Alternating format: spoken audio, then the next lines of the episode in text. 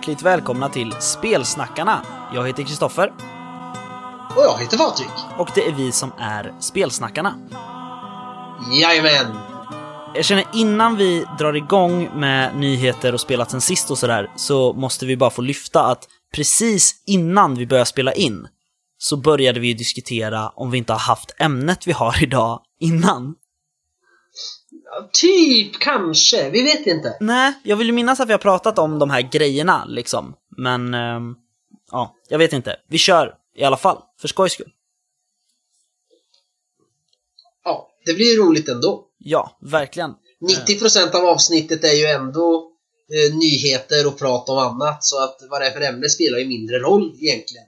De sista 20 avsnitten. Ja, precis. Men eh, vilken, vilken jävla start på året alltså. Ja, Det, de senaste dagarna har ju Facebook bara plingat till på nyheter.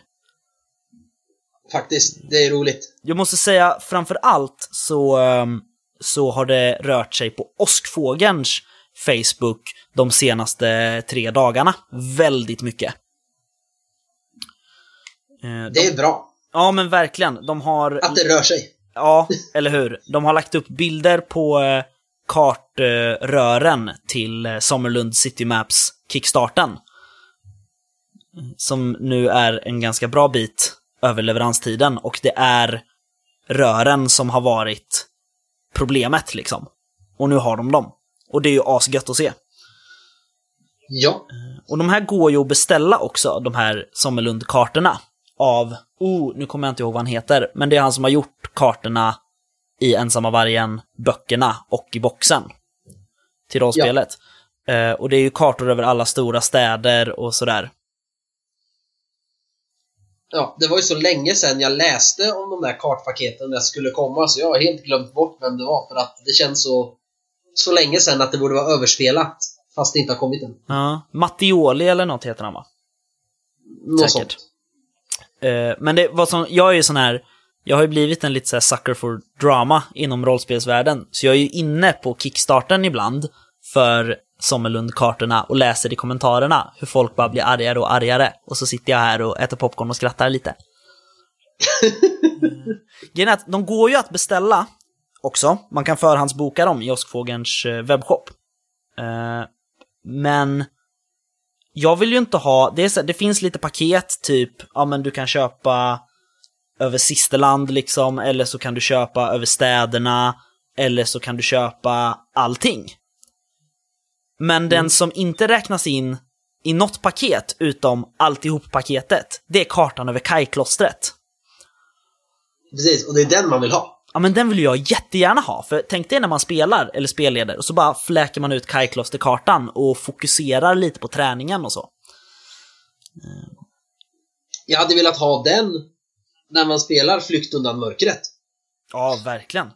Kolla var man rör sig. Eftersom man bara springer runt och så går man åt fel håll och så blir man dödad av en giak och så gör man om och så går man åt andra hållet. Nej, då fastnar man någonstans. Så att, att få se hur det faktiskt ser ut när man har virrat runt där och hoppat från sidan 1 till 386 så här 20 gånger. Mm, det intressant. verkligen. Eh, För att den arkitekten, jag vill se det på en karta för när man bara liksom spelar det så tror man att den där arkitekten har knarkat. ja, Som har byggt det där klostret. verkligen. Ehm, vi kan ju säga att eh, vi kan dra alla Åskfågeln-nyheter på en gång när vi ändå är inne på det. ja! De körde ju också på sin Facebook och i senaste numret av Fenix en helsida om eh, Ensamma vargen 9, Fruktans kittel. Äntligen! Ja, Alltså jag har ju spelat, jag lånade ju ut bok 1 till 5 eh, till kompisar, så jag har ju spelat bok 6 till 8 så här fem gånger senaste halvåret. Bara för att ha något att göra. fast Magna Kai är ju ganska roligt alltså. Ja, men jag tycker de är roliga. Sen blir det Kai Master Series snart ju. Det är coolt. Ja, vi hoppas verkligen att Åskfågeln hinner köra på med alla. Liksom, att det kommer alla böcker. För det finns ju 30 på engelska.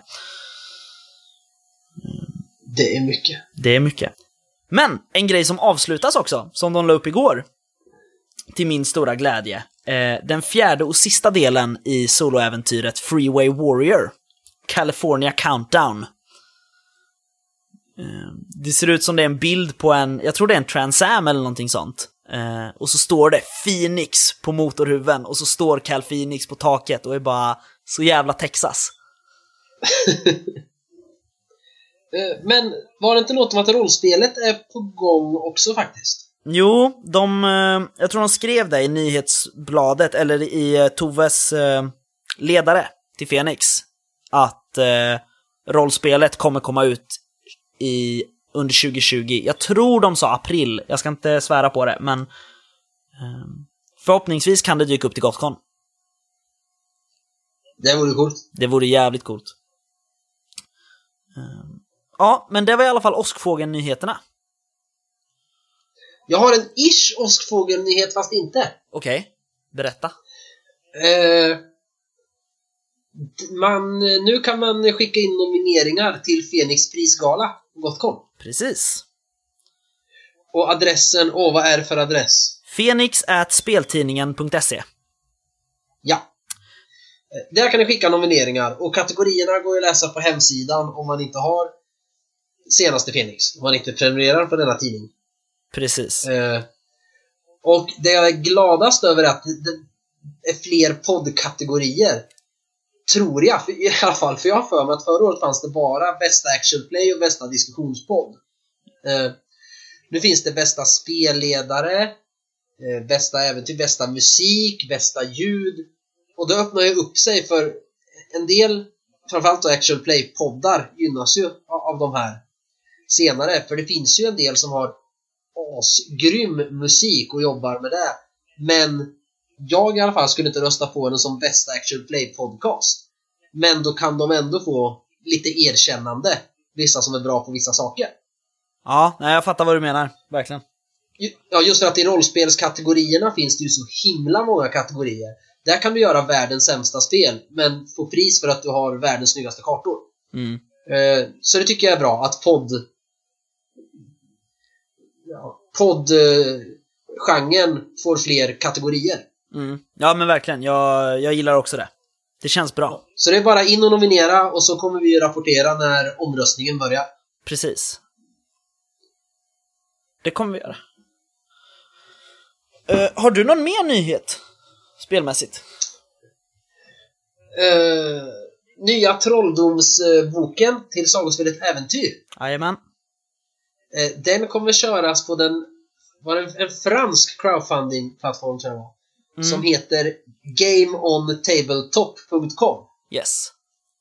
Eh, och man kan gå in där, det är inte släppt än, vi vet inte exakt vilket datum, Nej. så vi har inte kunnat kolla vilka nivåer det finns och sådär, men man kan gå in där och bevaka den så får man en, eh, vad heter det, en liten ping ifrån dem när Kickstarten går live, eller Kickstarten. Crowdfunding-kampanjen. Ja. Ja. men man säger ju Kickstarter till allt fast Kickstarter egentligen bara är en plattform. Ja, precis. Eh, och det kan bli kul. De skulle inkludera eh, grundreglerna i den boken också, så har man inte spelat sen innan kan man plocka upp den där och köra. Precis. Och det, vi det kommer ju förstås lägga en länk så fort den går live så kommer vi ju länka till den. För vi gillar ju Eloso och sagospelet Äventyr. Ja. Ja. Eh, har du något mer? Eh, nu har jag inte kollat jättenoga, men Mylingspel har i princip gjort klart en ny version av Pirater eh, i färg, Ja, faktiskt. precis. Eh, Men jag hann inte läsa hela. Det var lite så här, ska det bli en pdf? Tycker ni vi ska trycka den? Ska den kickstartas? Eh, Men Mylingspel har i alla fall eh, skrivit det att det- finns en ny version av Pirater och de ska sen jobba på en ytterligare en ny. Så då kan man gå in på Mylingspels Facebook och, och läsa mer Ja, om man är intresserad. precis. Om man nu inte vill spela mitt spel Tång och Tampar som är ett ypperligt piratspel, tycker jag. Tror nog att det, det inte är riktigt samma spel va? Inte samma spelstil. Nej, jag tror inte det. Eh, jag har två nyheter, fast egentligen är det tre. Ja. Det första är en ganska sen än. Eh, och det är att eh, E.ON, magi, den förbjudna konsten, har ju kommit. Eh, Alltså en magibok till eh, Eon 4 av Helmgast. Eh, Ja. Och vad som är ball med den här, det är att de har inte bara släppt liksom, ja, ah, här är magiboken och här är kapitlet med alla magiskolorna. Utan de har släppt fem stycken aspektböcker. Som är så här, eh, vad heter det? Helio... Eh, heliomanti och ja, nu kommer jag inte ihåg vilka alla är, men liksom olika magiskolor har de släppt små mindre böcker. Liksom till varje. Ja. Vilket är asball. Så att om jag ska spela magiker, då köper jag magiboken och sen köper jag liksom eldmagiboken om jag vill köra eldmagi. Men var det, alltså de, det skulle bli hur många magiböcker som helst. Eon. Alltså det var ju helt sinnessjukt hur många de ska göra. Jag tror att, jag tror att de sa att det är, jag tror det är 20 olika magiaspekter som de kallar det då. Och inte skolor. Ehm, och som nu finns det fem stycken, tror jag. Så, Ja, så skulle det väl vara något så här, om man räknar med lyxutgåvor och sånt här så blir det ännu mer liksom. Ja, precis. Nej, men de slår hårt på det där. Men jag tycker att det här hör till lite det här, den här diskussionen vi har haft så många gånger om att släppa en, en spelarbok fritt, liksom. Ja. Ehm, då behöver jag inte läsa liksom 14 kapitel om typer av magi som jag inte är intresserad av, utan då kan jag köpa den jag ska ha. Nu är det ju ett tag sedan som sagt det här släpptes, men jag har glömt att säga det varje avsnitt. Ja. Samtidigt så är det ju då viktigt att i någon sorts grundmagiboken eller i grundboken står lite kortfattat om de olika. Så att du vet vilken aspektbok du plockar upp. Att du vet att du vill ha just en vindmagiker. Eller inte. Ja, precis. Jo, men det gör det ju. Alltså alla aspekter Ja. beskrivs och sen så kan du läsa ytterligare i de här böckerna liksom. Då är det bra. Mm, verkligen. Sen har jag en till nyhet. Ja. Eh, Riot Minds har ju startat ett nytt forum nu. Häromdagen gjorde de det. Jaha, ett nytt igen. Ja, alltså de har jobbat, de har arbetat om hemsidan ganska mycket. Ehm, och jag tror att huvudfokus låg på forumet. Ehm, och vad som är tragiskt är ju förstås att alla kategorier nu i princip är tomma. För att alla trådar har försvunnit eftersom det är ett nytt forum. Ja, alltså för det gamla, gamla forumet, där fanns det ju hur mycket som helst. Sen Ja. försvann ju det. Mm. Och så kom det ju ett nytt, typ när 26, alltså när Retro skulle släppas. Mm. Och där har det skrivits lite grann, men vart grann, men alltså det finns lite grann där. Mm. Nu är det borta också alltså, det är ju lite tråkigt.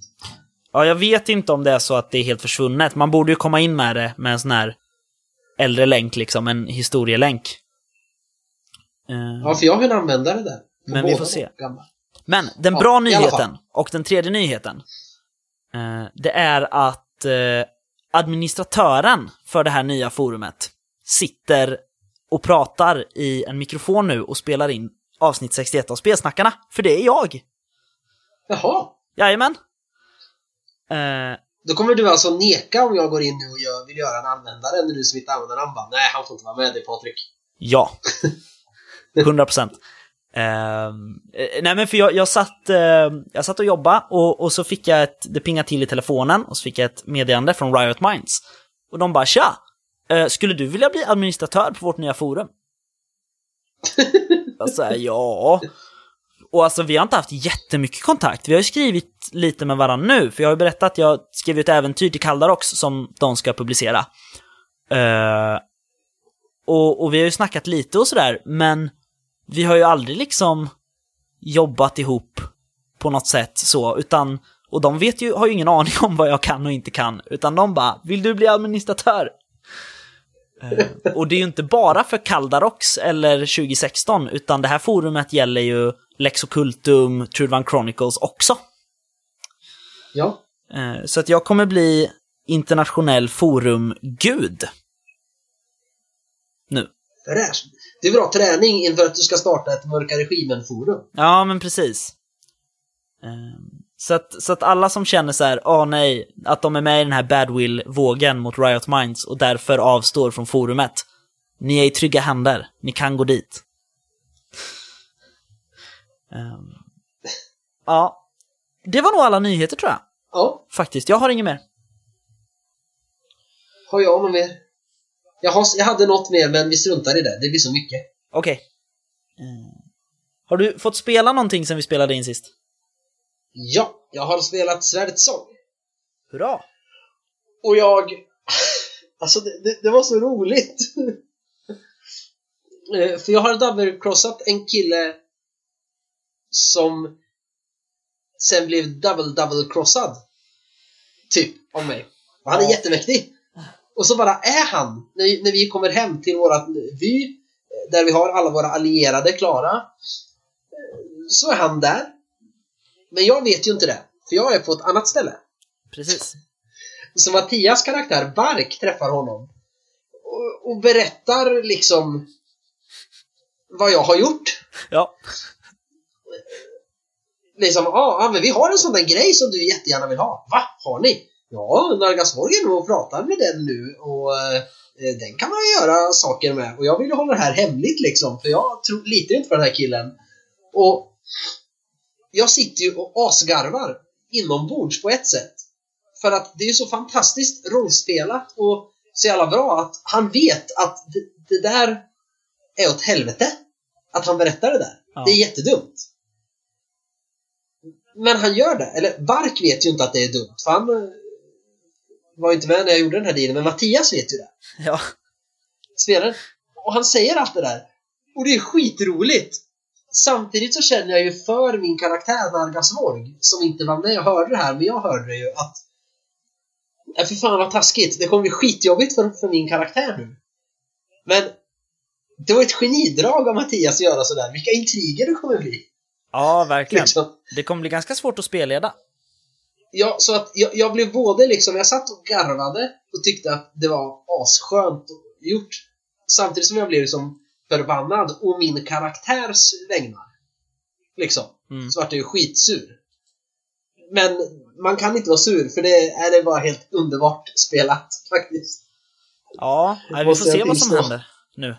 Ja, nu är det svårt. Nu trodde jag att det skulle vara gå och nacka, elak snubbe och sen är det klart.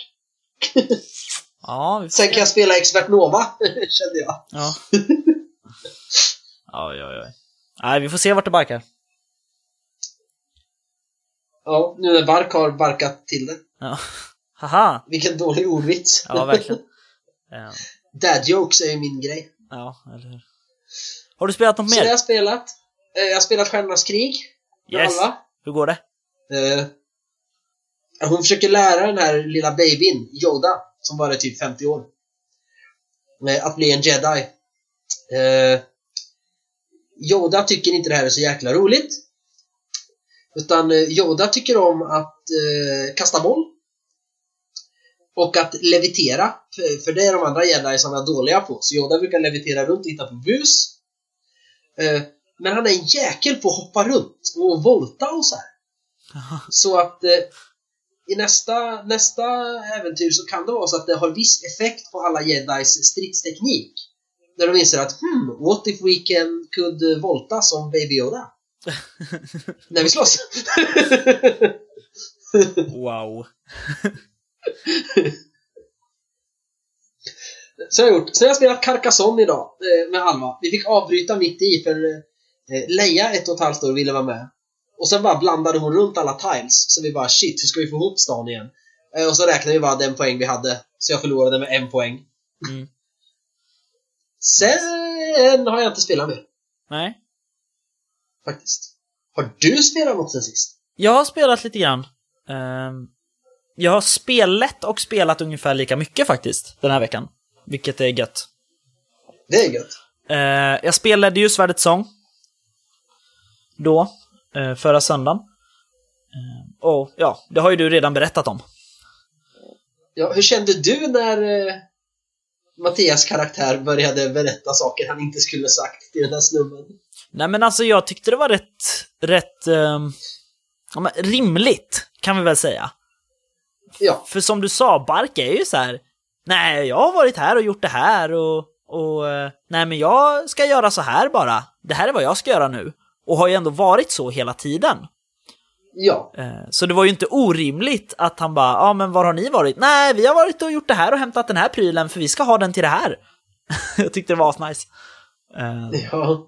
Och sen, jag tyckte det var fantastiskt att Bark har anammat ett slags ta ingen skit-tänk. Ja. det är så här, säger någon något, då är det fram med Feroxas klor och bara smäll i ansiktet. Det är underbart. Ja. Ja, för, för de som har läst eller spelat kampanjen, utan att spoila för de som inte är klara, så att eh, mannen han har sagt för mycket till, så jag ska double-crossa, eh, det är mannen som vi benämner som Ant-Man. Så vet nog de flesta vem vi menar, om de har spelat det. Och det vi har hämtat, det är en sån där varelse som han gärna vill ha. Men jag vill inte berätta det. Fan vad kryptisk du är Patrik. Ja. Nej men så jag tyckte det var bra liksom. Jag tyckte det var bra spelat. Jag håller med dig i det du sa. Ja, Eh, vad bra. ja. Sen har jag spelat Run Chronicles också. Yay! Vi, eh, I förra sessionen kom vi ju fram till hästhuset som eh, trollet som visade oss vägen kallade det. Eh, vi spelar ju alltså Snösaga, för de som har glömt det. Kan det vara ett jaktgods eh, med snidade hästar på taket? Det kan det vara. Eh, det kallades för Janrytte. Till och med, huset. Eh, vad som hände var att eh, vi på natten, när alla låg och sov, gick ape shit. Vi vet inte fan vad som hände. Vi skulle bara undersöka lite grann. Helt plötsligt så hade vi tillfångatagit en träl som fanns där. Eh, av, av misstag, eller alltså det var inte meningen att bli så, men bara råslaktat hela vaktstyrkan i det här huset. Ehm, hittat en massa brev som eh, pratar om en borg som finns norrut, som vi nu ska söka oss till. Eh, eftersom vår vän som har försvunnit förmodligen befinner sig där. Ooh. Vi, vi- kommer återkomma till det här spelmötet sen, när vi pratar om, om ämnet lite grann. Ja. Men det var riktigt kul och nu är det så här, nu är det verkligen delar av kampanjen jag känner igen och jag tycker det är roligt. För nu kan jag undersöka mycket mer än vad jag gjorde när vi spelade det med dig, jag och Mattias. Ja. som. Sen har jag spelat också Dungeons and Dragons med min ena grupp, min äldsta grupp. Eh, sorgligt nog eh, blev vi av med en, eh, en eh, kamrat i vårt party. Som föll ner mot ja, en avgrund och mötte sitt slut där. Men har man inte sån här räddningskast? Jo, men det är ganska svårt när det är så här, vi fick, jag tror att alla slog så här tre eller fyra färdighetsslag, alltså skillchecks, för att försöka Ja. rädda honom från att falla av den här bron som gick sönder. Ehm, och när vi hade prövat en oändlig mängd kombinationer så bestämde DM att eh, nej, nu faller du Nej. ner. Ja. Eh, och han, ja, han dog ju off-screen kan man väl säga, så att man vet ju aldrig. Men eh, eh, Erik som spelade Elaris, han eh, hade en ny karaktär förra spelmötet. Så att förmodligen är han borta. Förmodligen. Ja. Eh, Han kanske kommer tillbaka som eh, odöd. ja, Vem vet? precis. Det vore ju asball. Eh, sen har jag spelat Vampire the Masquerade också. En slags, eh, vad ska man säga, ja men en liten specialsession för att för förra gången så delade gruppen upp sig och stack åt olika håll för att göra olika grejer. Eh, Okej och då vart det mycket så här, jag tror vi satt i en halvtimme liksom, när två av fyra spelare inte var där. Eller alltså rollpersoner inte var där och kunde inte göra någonting. Eh, så vi bestämde att vi skulle ha varsin session med de här paren med spelare liksom. Eh, det blev ett lugnt spelmöte. Det blev eh, mycket diplomatiska diskussioner liksom med SLPR istället för fet action.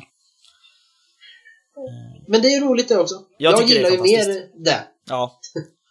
Generellt. För det är så här, här då undersökte ju de de här intrigerna jag har skapat och skrivit. Eh, som de inte hade fått reda på om de inte hade förhört ledaren för en viss eh, revolutionär grupp. Precis. Eh, sen hade vi inget att göra efter det här spelmötet så vi rörde oss ner mot en spelkväll som var på universitetet. Ja. Ehm, och ja, vi var sugna på att spela lite mer rollspel, ett gäng. Så vi testspelade mitt eh, äventyr Stormöga till eh, Kaldarox.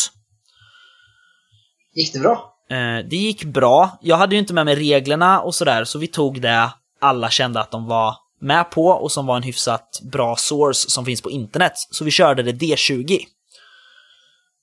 Ja. Så att det var ju ett annat Ja, var- regelverk, men det är ju inte med så mycket regler i mina äventyr nu för tiden. Nej men var det, var det delar av din Dungeons and Dragons-grupp eller?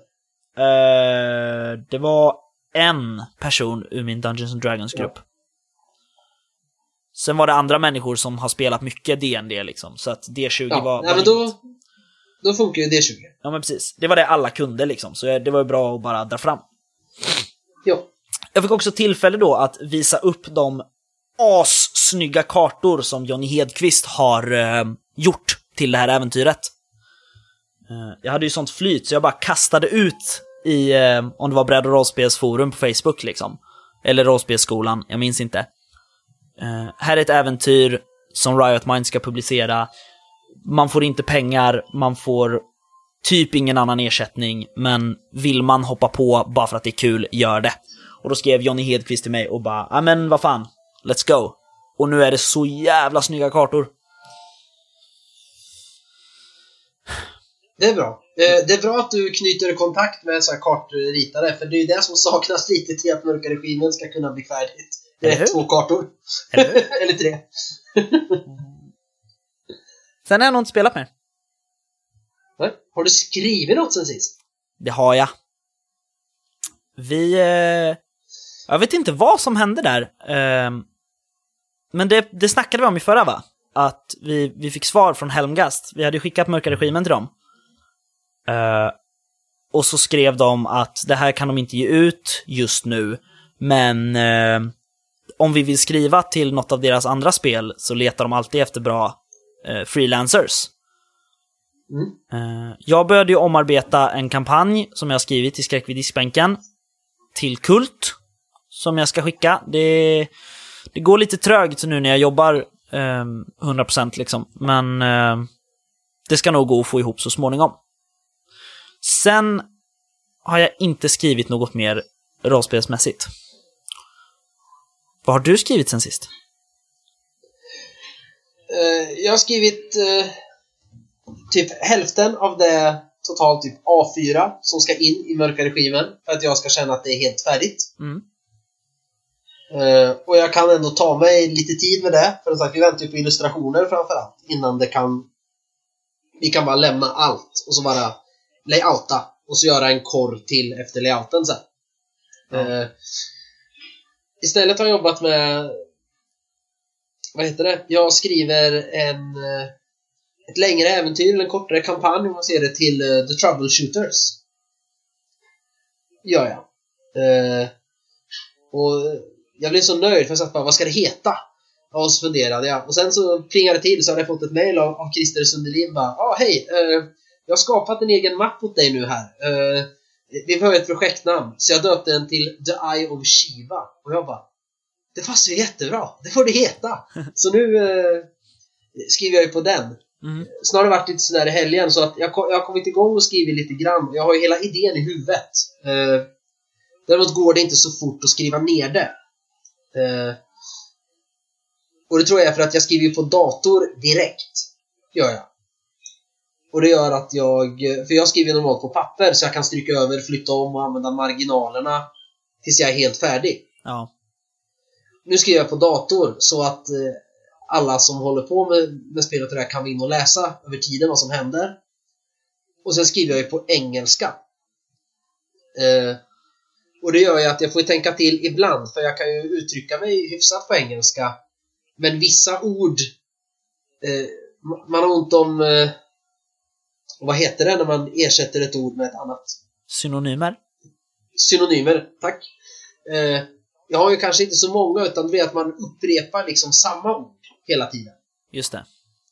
Eh, och det är väl lite tråkigt så då får jag gå tillbaks eh, och sådär och sen tänker jag ju på svenska men översätter till engelska.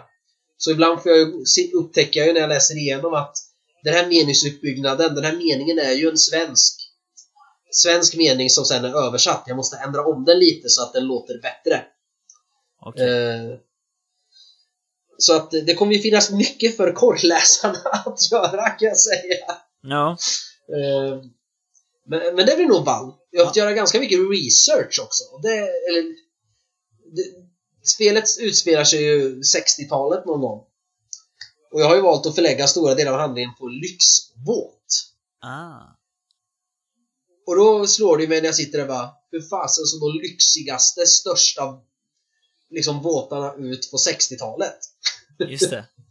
Så att eh, då har det blivit att så här, hitta bilder och lägga in så här, referensbild 1 och, och sådär. Eh, men det är roligt faktiskt också. Mm. Eh, det, är, det är ganska kul att jobba med något som är så annorlunda mot ens eget. Samtidigt som det är svårt också. Just för att eh, Mörka regimen, jag vet ju allt som står. Jag vet hur vi har bestämt att all, alla äventyr ska vara upp, eh, alltså upplagda hur man skriver dem. Mm. Det finns inte riktigt här, utan det finns några halvfärdiga så äventyr, det är inte alla exakt. Så att jag får skriva på ett sätt, så får vi se om jag får skriva om dispositionen, liksom, hur jag har valt att, att förmedla den här storyn. Eh, så det är lite av en utmaning och sen att det är engelska, men det är riktigt roligt där. Ja, vad bra. Så kommer man på sig själv när man sitter och så har man skrivit NPC på 58 ställen på en, list, på, på en sida, så kommer man på att vänta, jag kanske ska läsa regelboken och se om det heter någonting annat i det här spelet. Ja, just det. liksom. Ja. Ja, men det är kul. Sen satt jag, vad var det? Fem minuter när jag käkade middag för några dagar sedan. Eh, och skissade lite på ett block bara. För att mitt, eh, mitt bidrag till eh, 200 Word RPG Challenge förra året Mm. med 80-tals actionhjältar. Så va, men om jag gör det här till ett ordentligt spel, hur skulle det se ut då? Hur skulle, vilka mekaniker skulle jag lägga till och sådär? Så jag drog lite streck och pilar och tankebubblor bara. Ja. Det räknas också. Ja. Sen har jag inte skrivit mer. Nej. Eh, men eh, vad fan, det är ändå kul att jobba med, med Helmgasten då. Ja, sen är det ju inget hugget så, utan Chris bara Hej, hörde att du vill skriva. Skriv något. Ja. Och så har jag skrivit. Och han tyckte att idén låter cool. Men det är inget som är så här att jag har tillgång till alla filer och jag skriver där i en mapp. I deras mapp. Men och idén tycker de är cool, men man vet ju inte om det faktiskt blir något. Men om inte annat så har du spårat mig till att skriva det där. Ja, men precis. Ska jag spela det? Så det är ju roligt. Ja, och sen så har ju jag... Men det är som har skrikit än att det är skit. Så att, Nej, precis. Sen har jag, som jag berättade när jag började skriva till, till Hydra, ja men alla mina Hydra-grejer, att det är ju roligt att skriva till någonting, liksom. ja. Och inte bara lösskrivande. Som också är kul, ibland förstås. Ja. Yes, det var eh, halva avsnittet där. Bam! Ja, som vanligt. Ja, eh, det är ju nu vi kommer in på det här, om det här är någonting vi har snackat om tidigare, eller om det inte är det. Vi eh, har ju berört det lite grann i kartavsnittet, gjorde vi ju. Eh, eller kartor, handouts pratade vi om mest. Ja. Eh, det vi ska prata om är ju rekvisita idag. Ja. Och jag vet som sagt, nej, vi kan ha pratat faktiskt om rekvisita på det sättet, men kanske inte. Mm. Du var ju ganska mycket inne på att prata ehm, miniatyrer främst idag. Miniatyrer och, och ljudeffekter, Ja. kände jag. Just det. Jag tror det har varit mycket om det, att jag har läst mycket om det och sådär nu, så att jag liksom... Nej, nu måste jag få säga vad jag tycker. Mm. Men om vi, om vi börjar med att liksom bena ur då, vad vi, vad vi tänker att vi ska prata om. Vi ska prata om rollspel, alltså tabletop, penna och papper liksom, kring ett bord. Eh, förslagsvis en karta, alternativt miniatyrterräng.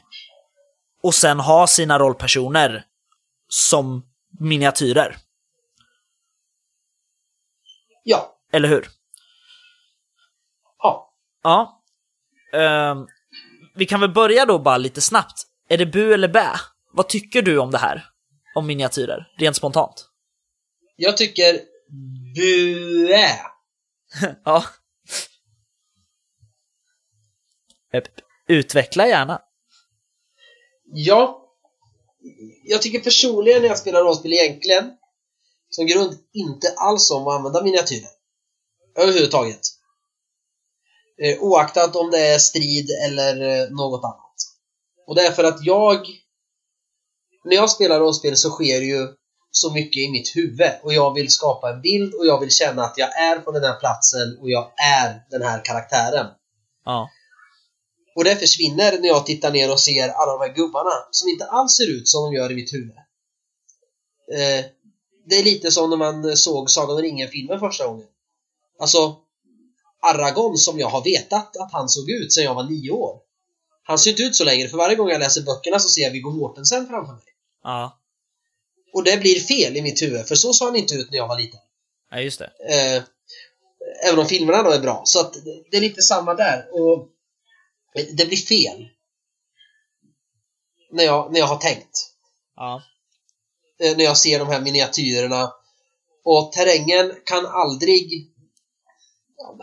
Annars får vi beskriva den eh, annorlunda. Det, blir aldrig lika bra som när jag blundar en sekund och tänker hur den här grottan ser ut i mitt huvud. Som den ser ut när jag tittar ner på bordet. För det är faktiskt inget tak där. För annars, då skulle inte jag se någonting. Nej. Till exempel. Så för mig förstör det immersionen Mm. att ha miniatyrer och terräng. Ja. Eh, Men, eller? Ja. Det finns ett spel där jag tycker det funkar, Okej. faktiskt. Och det är Coriolis eh, när man kör rymdstrid. Mm. Sen, jag tycker inte om de rymdstridsreglerna. Jag vill göra dem enklare. Också för att detaljerade stridsregler tycker jag förstör eh, immersionen för mig när jag spelar. Men när jag tänker mig en rymdstrid, om man ser en strid mellan två rymdskepp på, på TV eh, eller läser om den då ser det ut ungefär på det här sättet. Det är rymdskepp som flyger på olika avstånd och så skjuts det lite och så säger någon Captain, we have a sensor lock. Ja. Eh, och switch polarity on the main power couplings. Eh, säger man. För det är coolt. Och så är det exploding dashboards. Eh, Så det är för man. övrigt eh, ett, ett go-to trick. Om något tekniskt inte funkar, så switch polarity. Det säger man alltid i Star Trek och då funkar grejen. Enkelt. Okej. Eh, så funkar inte telefonen, switch polarity.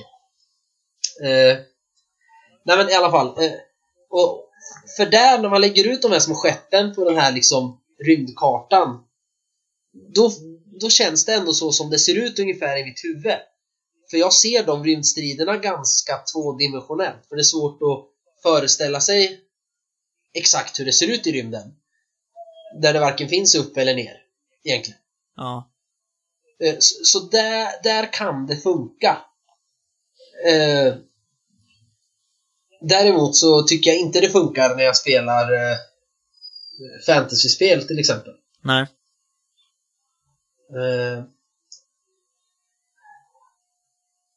Och sen så är det också att det tar fokus från mycket annat. Eh, jag har suttit nu och läst Pathfinder till exempel. Mm. Just för det här. Och där, där står det ju tydligt också att ja, du måste ha pappersmarkörer för alla monster och spelare. Har du inte dem kan använda tärningar eller något.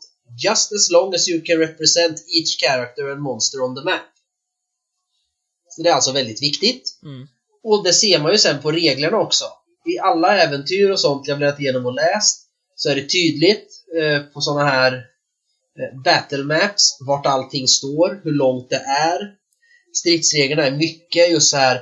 Om du står här runt ett hörn och det står åtta personer så här eh, så, så flankerar du, men här flankerar du inte.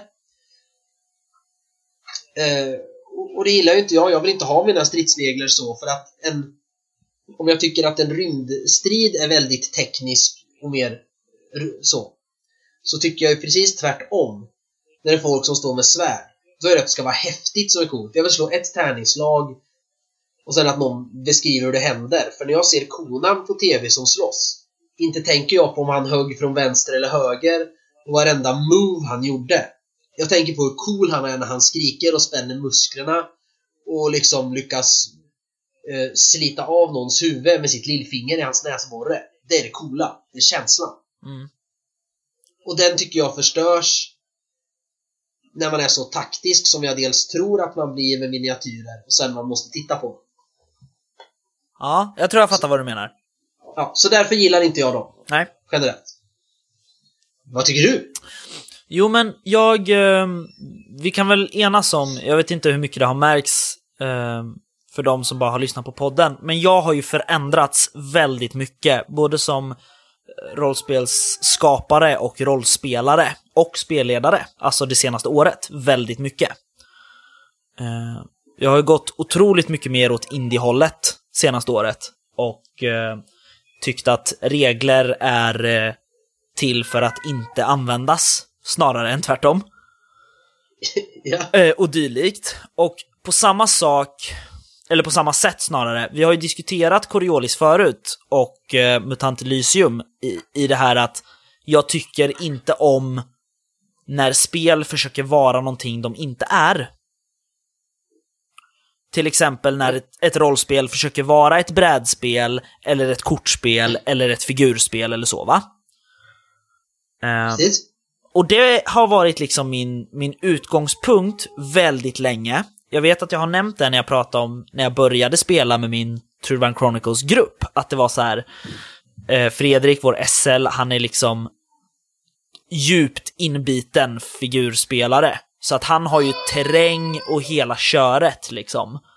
Eh, sen han köpte sin 3D-skrivare så har vi inte kört en enda session utan terräng. Eh, och då tyckte jag också att det dödade lite fokus när det är så här, ja men nu rör ni er på vägen här, då måste vi bygga ut muren här som är vid sidan av vägen allt eftersom ni går. Eh, så det var som, Ja. där håller jag med dig liksom, att det dödar så otroligt mycket.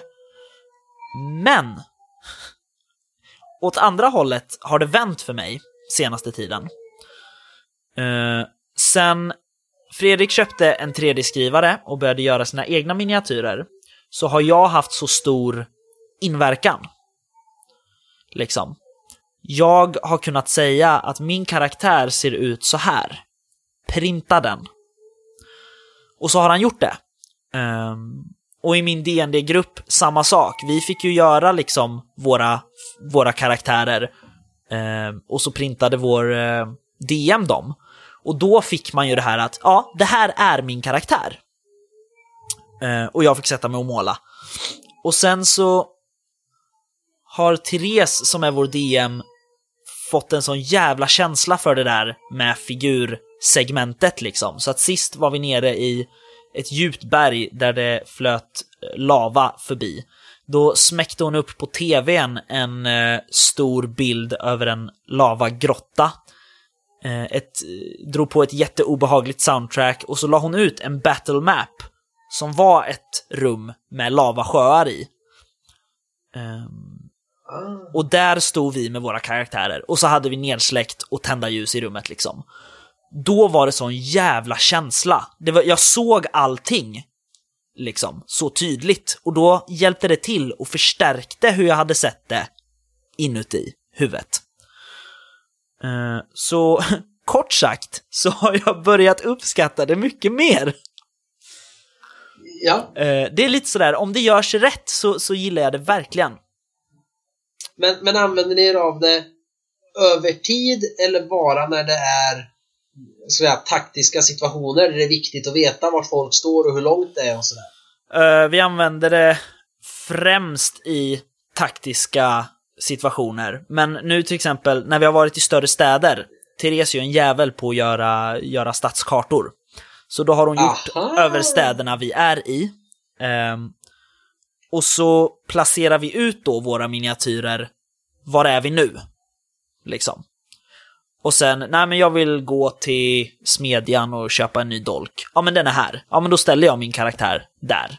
Liksom. Ehm, så så jag, jag, då gör det inte så mycket alls. Då ger det mig varken mer eller tar någonting. Liksom. Ehm, Ja. Så det är jag ganska neutral till, men när det blir de här, när det verkligen slås på stort i taktiska situationer, då har jag börjat uppskatta det mycket mer nu faktiskt. Men tror du det beror på vilket heter det, vilket regelsystem man, eh, man kör? För så jag, jag kan förstå att jag gillar det, jag kan förstå det när man spelar DND just i en strid eftersom det är så mycket regler kring den taktiska situationen och just att det är viktigt att veta vart man står, hur långt det är. Men det är ett mer abstrakt system. Om vi då tar Svärdets sång till exempel Ja. har man lika mycket nytta då? Skulle du ha lika mycket nytta av att ha en battle map med eh, hexagoner eller rutor och, och figurer när det är en taktisk situation? Nej, är mitt spontana svar Nej. där. Eh, För som du sa när du, när du pratar Pathfinder, liksom. Ja. Att där är det så här, ja men du måste ha dem, för att när det blir strid så måste man kunna peka ut, jag står här borta, jag har en movement på 25 feet, varje ruta är 5 feet, här borta är fienden, de är utspridda så här, den här står uppe på en sten och när man klättrar så halveras din, din movement, alltså sådana grejer. Ehm, så jag, jag utvecklade väldigt snabbt eh, en tes när du beskrev Pathfinder-grejen. Ja. Att, att i system där det är liksom ganska stor vikt vid stridsreglerna, där är det viktigt med de här. Enligt spelskaparna, alltså. ja, men du som ändå har provat, tycker du också att är det mer vikt i ett sånt spel än i ett annat spel? Alltså... Det, det är... Nej, inte spontant, inte för reglernas skull, liksom. Inte för den tesen som jag just la fram. Att, eh, att för att det är mer regler så måste man ha det här. Verkligen inte. Eh, jag har ju lagt in i vårt Roll20 som vi kör Svärdets sång igenom. Där har jag lagt in rutor på kartorna och lagt in bilder på er och flyttat runt er också. Eh, sen gör vi ju inte det i stridssituationer liksom specifikt, men Nej. generellt så. Eh, Så jag tror mer ur ett, ur ett spelskaparperspektiv. För mig är det här en, en viktig regel, liksom. Eh, och då måste man markera här att här går det uppåt, här kommer din movement att halveras när du rör dig. Ja. Eh, eller vad, vad, vad tror du? Tror du att, har du en känsla av att det är viktigare i vissa spel? Jag tror det. Faktiskt. Mm. Eh, och, ja, men, och, och, det, och sen, sen gillar ju inte jag sådana regelsystem. Men om jag nu verkligen, om jag har en grupp där vi har bestämt det, att ja, men vi ska köra DND eller Pathfinder eller vad det är, och vi ska köra fullt ut med alla reglerna, för, för det är reglerna som är det viktiga, och då får en strid ta åtta timmar för att allt ska ske exakt som det ska. Ja.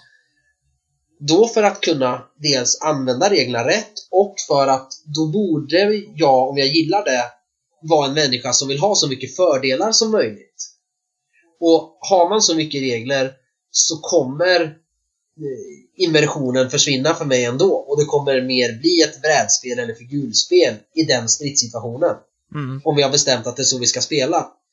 Och då är det klart att jag vill veta exakt hur långt det är. Eh, Och sådär. Just det. Och hur terrängen ser ut. Så då skulle jag spela ett sånt spel för att spela på det sättet, då vill jag absolut ha miniatyrer tror jag. Sen tycker jag inte om att spela så, så att jag kommer aldrig hamna i situationen. Medans när jag spelar gamla Drakar och Demoner eller eller Trudvang eller, eller någonting. Då när folk bara, ja men hur står vi då? Ja men, eh, och så sätter jag tre kryss på ett papper. Ja men eh, han står längst fram och här typ är, är de dumma killarna. Och hur långt är det? Ja men du når med, med ditt armborst men du kommer inte nå med pilbågen. Eh, Du måste nog springa fram i en runda kanske, typ. Mm. Och så kör man, för det är inte viktigt Nej. på samma sätt eftersom du har inte den fördelen heller av att, för det är inte så detaljerade stridsregler. Och det är kanske inte det jag vill spela heller. Nej, just det. Ehm, Eh, däremot som du sa att ni fick mycket stämning här när det var lavafloder och grejer. Ja, men, eh, jag har aldrig upplevt det, men jag har nog aldrig varit med om att någon har dragit det så till sin spets. så att det har hjälpt. Och när det inte är exakt som jag kan få det att bli i mitt huvud när någon beskriver det, då förstör det mer än det hjälper. Men får man till det sådär bra som du sa, då tror jag absolut att det kan hjälpa fantasin. Ja, eh, för jag vet, nej men Therese har tidigare kört på en, en vad ska man säga, en plain battle map liksom. Eh, som hon har ritat ut beroende på var vi står och så. Men sen köpte hon, jag tror hon kickstartade till och med, en, eh, någon bok som är så här, ja men 200 eh, battle maps eller någonting sånt till 50 edition, typ. Ja. Eh, där det är rutor då för liksom, ja det är ju fem feet varje ruta, fem feet gånger fem feet. Eh, och sen vet jag inte om det är så, men eh, jag, jag tänker att det är så eftersom situationerna passar så väl till kartorna så tänker jag att hon har bläddrat i den här boken när hon har skrivit de platserna vi kommer till.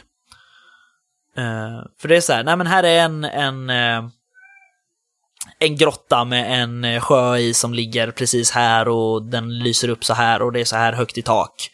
Liksom. Så då blir det så pass situationsanpassat. Så det är inte bara för att i strid peka ut var allt är liksom.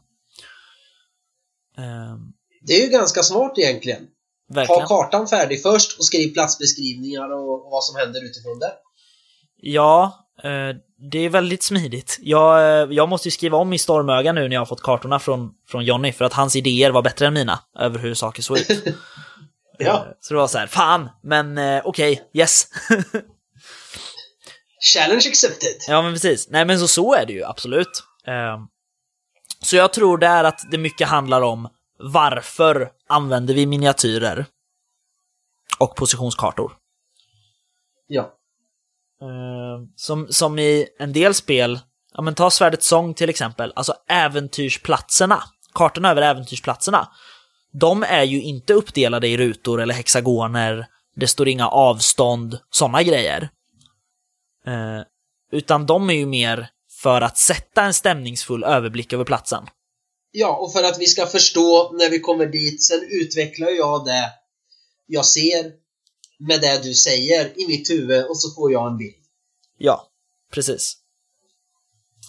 Eh, Så jag tror dels ha- handlar det mycket om vad man gör med det som kommer, men också varför de kartor och sånt som finns, finns. Ehm,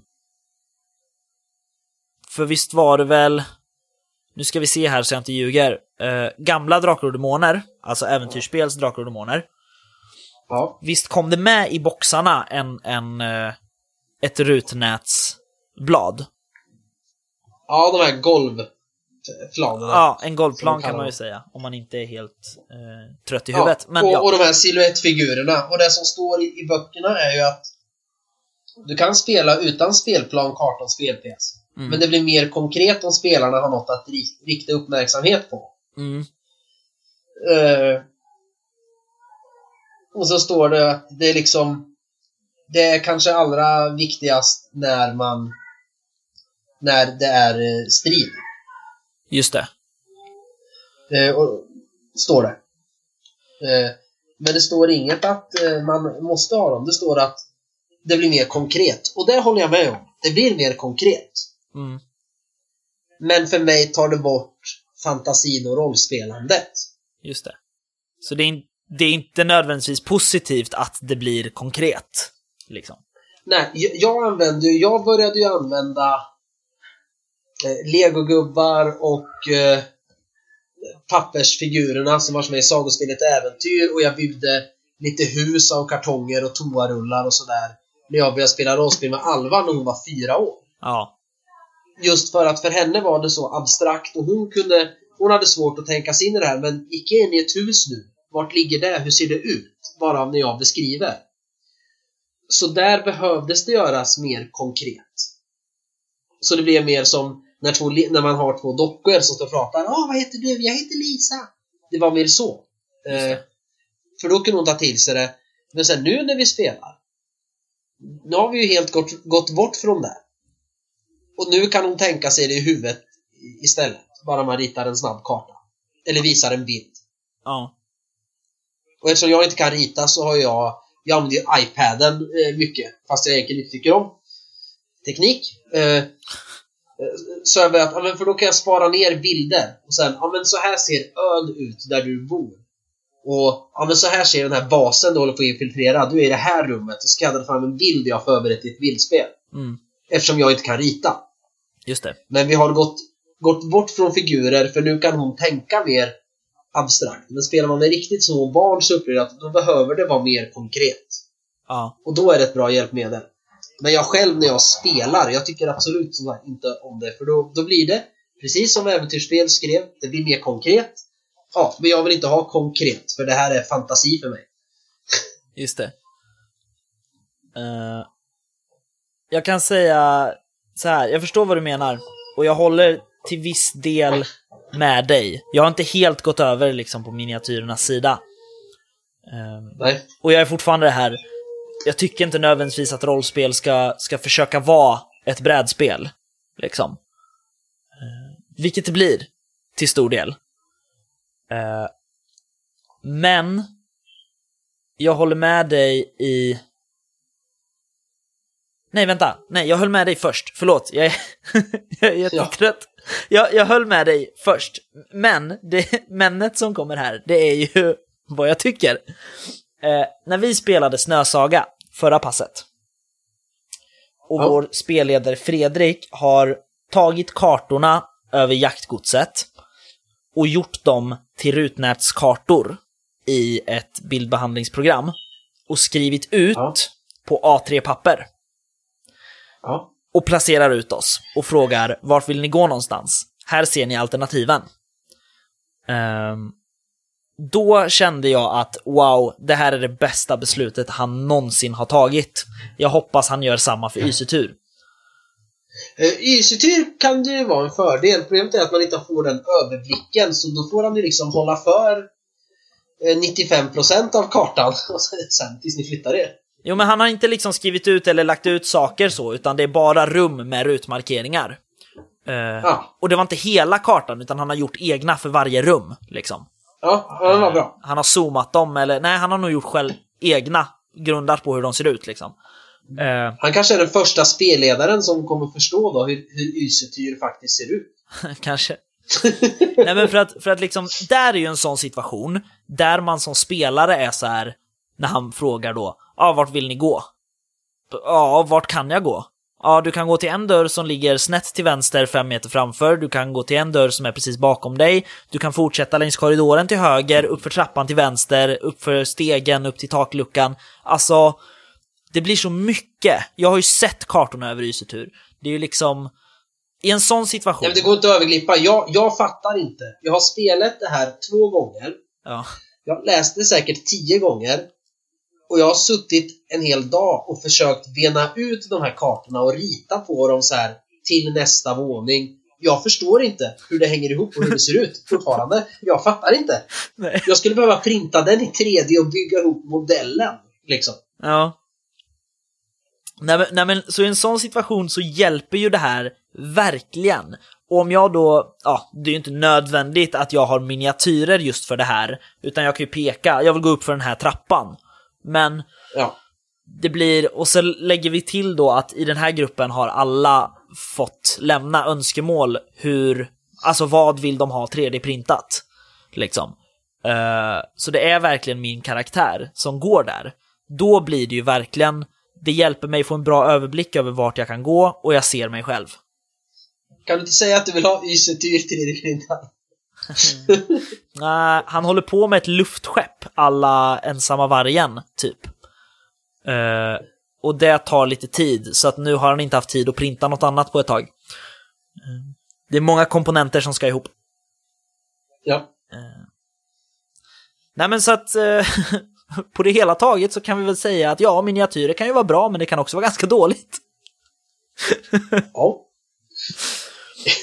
jo, men det är klart det kan. Nej men det, det är ändå liksom... Diskussionen blir så bred beroende på vilken aspekt man, man tar. Förstår du? Jo, jo absolut. Men, men det jag kommer in på det här andra, det som alltså... Om man gör det på rätt sätt, så sagt, jag, för jag har alltid tänkt att det är till för stridssituationer, punkt. Då kanske man har en fördel av det med ett sånt system. Och sådana situationer intresserar inte mig så mycket när jag spelar. Då kan jag spela Warhammer istället. Eh, om det är det jag vill spela. Ja. Eh, och för mig förstör det stämningen. Och likadant tycker jag ju om att använda musik och ljudeffekter. Vi har ju spelat, var det Vildhjärta en gång? Och så var det, jag kommer inte ihåg om det var du eller Mattias som var DM, men då var det så här skogs... Eh, ljud och så här. Och jag bara, men nej. Så där låter inte skogen för mig. Nej, Och så sitter jag och ir- irriterar mig på det här ljudet. Eller på någon flashig musik så här i bakgrunden och så bara, nej det här var dåligt. Mm. Och därför tycker jag inte om det heller. Men nu när du berättar, just den här lava-grejen som du berättar, ja men då har det sin plats. Kanske inte, inte bara miniatyrer, det tror jag inte jag kommer tycka om. Inte bara en flashig karta, inte bara ljudeffekter och musik, men om du sitter, om du skulle liksom åka till Trollegator och gå ner i en grotta och så dukar du upp dina dvärgkrigare på en på ett riktigt liksom figurspelsbord över en grotta. Någon av de här ascoola så här Casadom-dioramarna folk har gjort till Sagan om ringen-figurspelet. Ja. Där dukar du upp dem och så sätter du på ljud där du hör hur det droppar vatten ner i grottan. Och så har man en osande kärfackla tänd så man knappt ser sitt rollformulär. Då knyter du ihop allt och då kommer säkert ljudeffekten, den läskiga musiken, miniatyrerna och terrängen att göra att jag också uppskattar det och lever mig in bättre.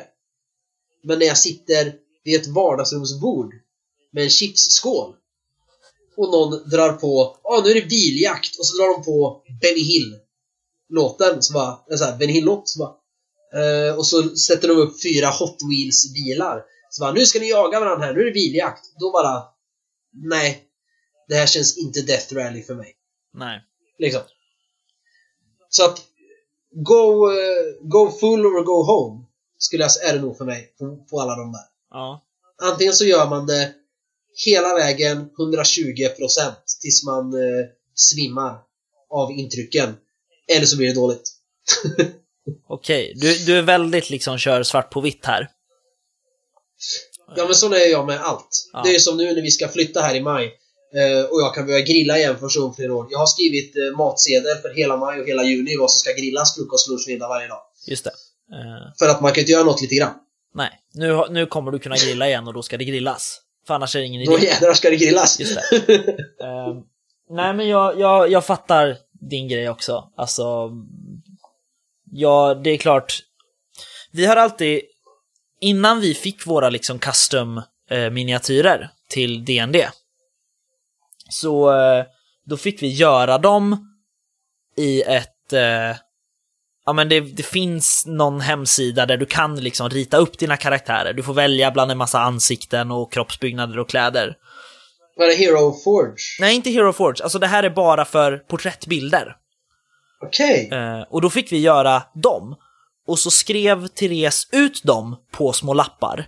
Liksom. Ehm, och det var ju tills vi skulle få våra Hero Forge-figurer. Ja. Eh, så att då var det ändå vi som var på de här papperslapparna. Men annars så är det ju så här, jag har ju suttit och spelat med folk och det har blivit så här, ja men eh, skriv dina initialer på den här lappen och så lägger vi dig där och så ser vi att det är du. Ehm, och då blir det liksom så här, ja det känns så halvhjärtat och då håller jag med dig, då kanske det känns lite löjligt och lite dödande bara.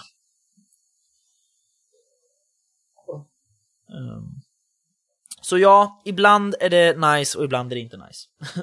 Som med allt annat. Det kommer bli jättejobbigt, ni kör mycket miniatyrer eh, i Snösaga. När det kommer till en viss eh, akt. När det då måste printas upp några tusen eh, figurer. Ah, han har redan filat. Han har redan filat lösning på det där. Ja, jag tror ju på tops. Men då samlar man fantasi. Ja. Kanske det. Eh, men jag tror han har löst det. Visste ni för övrigt, nu måste jag ju säga den bara för att det är så coolt. Om, eh, om man tittar riktigt noga på podracet i eh, Episod 1, Det mörka hotet, en film som kallas Star Wars men kanske inte riktigt är det. Eh, när det är podrace där, så när de har filmat långt ifrån på läktaren, då är det tops som är målade i olika färger, vanliga bomullstops, som är för de här läktarna. För att visa att det är mycket folk. Ja, jag vet. Jag har faktiskt sett det. Uh, Mm. Och det, det är inte lika coolt som det är förvånande när liksom George Lucas vid det laget hade gått in full frontal CGI. Precis. Men miniatyrer, absolut. Jag menar, utan balla miniatyrer så hade vi inte haft någon bra James Cameron-film. Eller hur? Nej. Det hade vi kanske inte haft. Nej. Eh, framförallt hade vi inte haft, eh, det är ju inte eh, James Cameron i och för sig, det är ju eh, Ridley Scott, men Alien hade vi inte haft. Den hade inte varit lika ball. Så att miniatyrer Nej. är bra och det är inte bara i rollspel. Ehm. Sen, sen finns det ju för sig, jag kom på det också, när vi spelade sist eh, D&D så eh, då eh, mötte vi de såna här äckliga, vad heter de? Chupacabras. Såna här äckliga krypmonster liksom. Eh, Ja. och då var det så här, Tess var så här, fan vad ska jag använda för att markera de här? Och jag bara, men vad fan, du har ju ett Mansions of Madness, dra fram ett par Deep Ones och lägg där. Och hon bara, ja, ja! För att då, direkt så här, det är ju så här såna här varelser ser ut. Och du har såna miniatyrer, dra fram dem! Eh, så att det är så här, det funkar om man har miniatyrer, då kan man ju använda dem på fler sätt. ja. Eh, På tal om Deep Ones, har du sett Color Out of Space? Nej, jag har inte det. Inte jag heller, men nu går den att se på bio. Ja. Eh, Jag har läst blandade omdömen faktiskt. Okej. En del säger att den är fantastiskt bra och en del säger nej. Huh. Eh, och det, det är synd. Jag hade hoppats att alla skulle säga yay! Så att man har en anledning att man måste gå på bio. Ja, eh, nej men det är väl, alltså jag, jag kommer gå och se den, tror jag. Eh, annars så väntar jag tills den kommer på något annat eh, sätt. Eh, men jag På vill se VHS. den. När den kommer på VHS, då hyr vi den. Ja, då ska jag se den. Eh, Eller Betamax. Nej, jag har faktiskt inte Betamax. Jag har, jag har VHS, men jag har inte Betamax. nej. Nej, men jag, jag tror den kan bli grym. Jag gillar ju Colorado Space, alltså Lovecrafts novell. Den är jättebra. Men vi får, ja, jag glömde en grej, en cool grej som jag ville nämna. Eh, förresten. När vi är inne på Lovecraft och film. Eh, jag nämnde ju det här för dig när, eh, när vi pratade i telefon en gång mellan poddar. Vi gör ju det också. det, det är ungefär som ett poddavsnitt, de samtalen också, men Ja, det vi är också så här, vi ska fråga en grej, men så pratar vi en timme och det är mest rollspel och rollspelsnyheter vi har läst. Jo. Nej, men jag berättade ju det här för dig för att jag, jag började kolla, eller jag kom ihåg att jag hade sett en serie för många år sedan som hette True Detective. Som jag såg med någon, ja, jag kommer inte ihåg vem, men som visar bara, om du måste se True Detective. Och så såg vi första avsnittet, det är ganska ball, det är två poliser som eh, blir förhörda om ett fall de jobbade med för tio år sedan, eller någonting sånt. Eh, och jag såg bara det första avsnittet och så tänkte jag så här, fan det var, det var ju ett rätt bra avsnitt. Så jag ska nog se om det avsnittet och sen se resten av serien. Ja. Och så i avsnitt två så träffar de en helt jätteförvirrad person som pratar om The King in Yellow och frågar polisen, rycker tag i honom och ser honom djupt i ögonen och säger Have you seen Carcosa? Eh, och jag blev helt så här bara What? så halva utredningen handlar om att de försöker ta reda på vem The King in Yellow är och vad Carcosa är för någonting. Det är asnice. Coolt. Ja, men det var som när jag såg eh, senaste säsongen av Chilling Adventures of Sabrina. Jaha. Och helt plötsligt så är det en gubbe som står vid en sjö och så bara Oh, deep one! Och så kommer det upp en varelse, kanske ish en deep one, ur havet och ger honom ett ägg. Och så bara This will bring forth the Eldridge Terrors. Och så kommer det några andra eh, snubbar som pratar om att eh, att eh, the old ones ska komma tillbaks. Så nu ska de frammana the green man. Och jag bara It's about to go totally Lovecraft. Och sen vart det inte så mycket mer Lovecraft. Men referenserna var där och det var coolt. Så jag blev, jag var så här, jag skulle sluta kolla på serien först och bara, ah, men den här säsongen var kass. Sen hände det där. Så sitter jag klistrad alla avsnitt för att jag vill veta mer. Och så tar det bara slut så bara, nej, det vart inte mer. Vad fan. Det är ju synd, för sånt är ju asballt. Jag älskar när de drar in Lovecraft i, i saker. ja. Ja.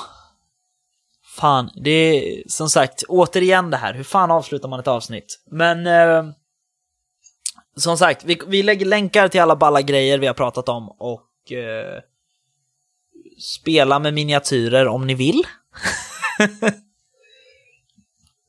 och spela absolut inte med dem om ni inte vill eller om ni spelar med mig. Precis. Om ni inte gör det all out. Precis. Uh, Framför en grill. Jo. uh, och ja, vad ska vi säga mer? Och glöm inte att skriva till Felix att speltidningen SE. SE och eh, nominera folk till de olika kategorierna till Fenixgalan. Framförallt spelsnackarna. Så får man inte säga. Va? Det får man väl? ja, okej. Okay. Då får ja, man det. det är klart vi vill att folk ska rösta på oss. Ja, jo, det är klart. Jag, jag, måste ju nu kolla exakt vilka kategorier det var, både på poddar och rollspel, så jag, så jag vet vilka jag ska nominera till vad.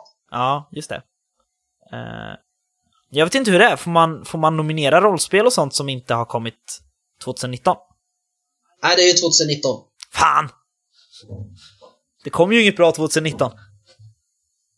Jo. jo, jag vet. Jag ljuger bara. Uh, nåväl, vi ska avrunda här. Uh, vill man oss någonting så kan man ju skriva till oss på facebook.com spelsnackarna eller så kan man mejla oss på spelsnackarna.gmail.com. Yes! Ja, eh, perfekt. Tack för ett bra avsnitt Patrik. Tack själv Kristoffer.